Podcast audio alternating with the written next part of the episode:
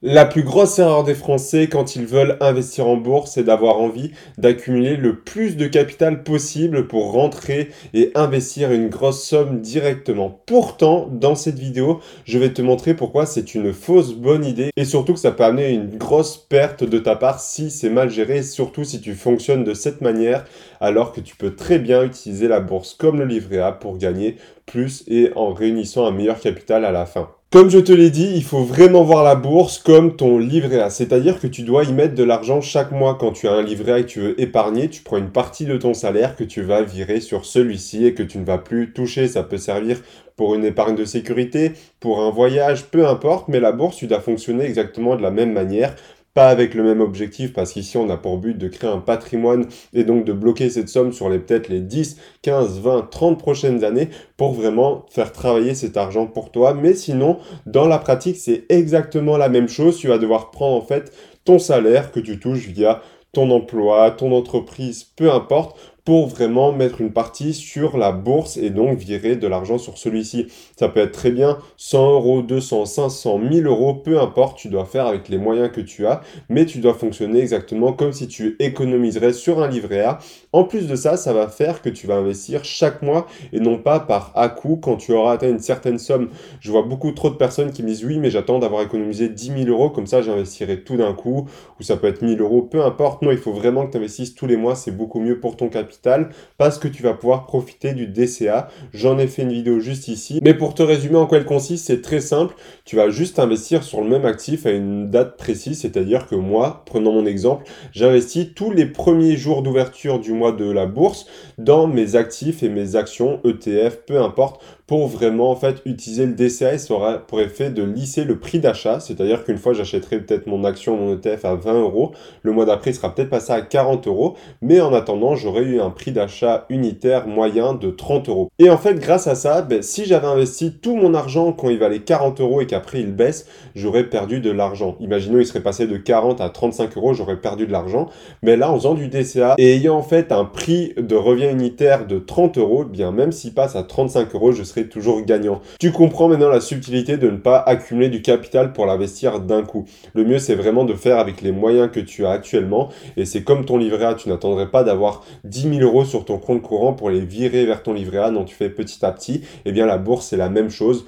Sauf si tu as déjà un gros capital de disponible, tu crées ton patrimoine petit à petit en l'accumulant et en engrangeant de l'argent chaque mois qui va travailler pour toi et qui va grossir ainsi de suite. Donc comme tu l'as compris, vu que tu investis à long terme, il faut vraiment que tu investisses de suite au lieu d'attendre parce que c'est ça justement qui te fait perdre de l'argent. Le fait de déjà investir ce mois-ci va faire travailler cet argent-là, l'exposer au marché et donc peut-être le faire grossir et déjà engranger les intérêts composés. Alors que si tu commences un an plus tard, tu risques déjà de perdre un peu d'argent. J'ai fait le test de mon côté avec la somme que j'investis tous les mois en espérant un rendement de 10% qui est le rendement historique du SP500 depuis sa création, c'est-à-dire 1957, et eh bien le fait d'investir un an plus tard, j'aurais perdu l'équivalent de 50 000 euros, soit une Ford Mustang ou un bel appartement, ou en tout cas un bel apport pour investir dans un appartement justement. Mais comme tu t'en doutes, la bourse n'est pas comme le livret A sur le fond, c'est plus risqué, ce n'est pas la chose, il faut des connaissances plus pointues, et surtout il faut savoir bien gérer son argent, et surtout avoir une bonne stratégie si tu ne veux pas perdre tout ton argent. Parce que le livret A, certes, c'est très sécurisé. Il n'y a peut-être pas de choses plus sécurisées où mettre son argent actuellement. Mais c'est aussi ce qui rapporte le moins 1% vs 5,2% d'inflation. J'ai vite fait le choix de plutôt le placer en bourse qui historiquement sur le long terme bat toujours l'inflation. Parce que voilà malheureusement avec ton livret A ça ne compense même pas l'inflation. Et même en temps normal où on souhaite avoir une inflation à 2% tu es quand même en perte de 1% chaque année. Donc pour moi le choix est vite fait. Même si j'ai une épargne de sécurité qui va être placée sur un livret A il faut par la suite investir en bourse. Mais dans tous les cas tu auras besoin d'une bonne stratégie. Et pour ça il faut vraiment que tu comprennes comment fonctionne la bourse les différents actifs que ça soit des ETF des actions comment tout cela fonctionne faire des arbitrages etc. D'ailleurs, si tu vas aller plus loin dans la stratégie, comprendre mes méthodes, avoir mes analyses et aussi les actualités de marché, je t'envoie trois emails par semaine exclusifs pour un peu t'expliquer tout ça, que tu deviennes autonome avec tes investissements. C'est le premier lien dans ma bio. Et pour revenir, comme je te l'ai dit, il existe deux actifs principaux sur lesquels tu investiras en bourse. Ça sera les actions et les ETF, ça sera le mieux pour toi. Parce que clairement, c'est ce que 95% des particuliers utilisent quand ils investissent en bourse et c'est le plus simple d'utilisation, le plus pratique et le plus efficace actuellement. Mais donc, comme tu l'auras compris, si tu investir en bourse, même avec 200 euros par mois, tu vas devoir absolument construire une stratégie 100% sur mesure à ton profil. Pas de copier-coller, c'est la pire chose que tu peux faire, que tu vas tenir sur le long terme et surtout que tu comprends. J'ai déjà reçu et j'en reçois encore même hier des messages de personnes qui perdent de l'argent parce qu'ils ne se sont pas formés et donc ils ont perdu beaucoup d'argent pour certains alors que s'ils s'étaient formés, ils auraient eu la bonne stratégie directement. Ça ne veut pas dire de payer forcément, mais juste d'y passer quelques mois ou peut-être quelques années à se former gratuitement. Moi, j'ai pris 5 ans et je continue encore de me former actuellement sur le milieu de la bourse, des crypto-monnaies, etc. pour être sûr de développer au mieux ma stratégie. Donc, ne crois pas que tu peux te lancer du jour au lendemain en ayant vu une vidéo et en investissant sur ce que la personne te recommande. Ça peut être le cas pour d'autres et pour moi également. Ne suis pas ce que je te dis à la lettre. Fais aussi tes propres recherches, etc. C'est pour ça que j'accompagne aussi des personnes individuellement à créer leur propre stratégie parce que si tu ne sais pas quoi faire et que tu n'as pas les bonnes stratégies, tu ne pourras jamais en fait investir de la manière la plus optimale pour toi. Et enfin, il n'y a pas que la stratégie qui compte, mais il y a également le temps qui joue avec toi ou contre toi suivant quand tu investir. Mais en tout cas, généralement, il va jouer avec toi, surtout si tu es jeune, parce qu'au plus tu vas rester investi, au plus tu as de chances de faire jouer les intérêts composés, de faire grossir ton patrimoine exponentiellement.